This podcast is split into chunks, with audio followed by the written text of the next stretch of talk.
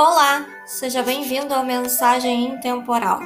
A leitura de hoje é do livro Sempre Alegre de Lorival Lopes, página 114. Feliz sem comodismo. Felicidade não é comodismo. As facilidades exageradas, o comodismo e o materialismo prendem o coração, enfraquecem o caráter e deformam o sentido de felicidade. Felicidade é boa ação, e alegria verdadeira só se consegue com harmonia interior.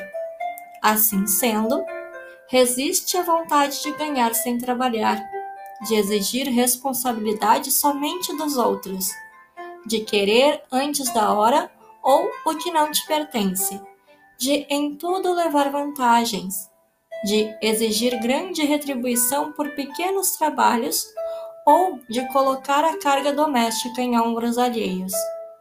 Ergue-te, vence o comodismo e ser feliz. Vencer o comodismo é sair de uma prisão. Obrigada por ouvir até aqui. Tenha um ótimo dia.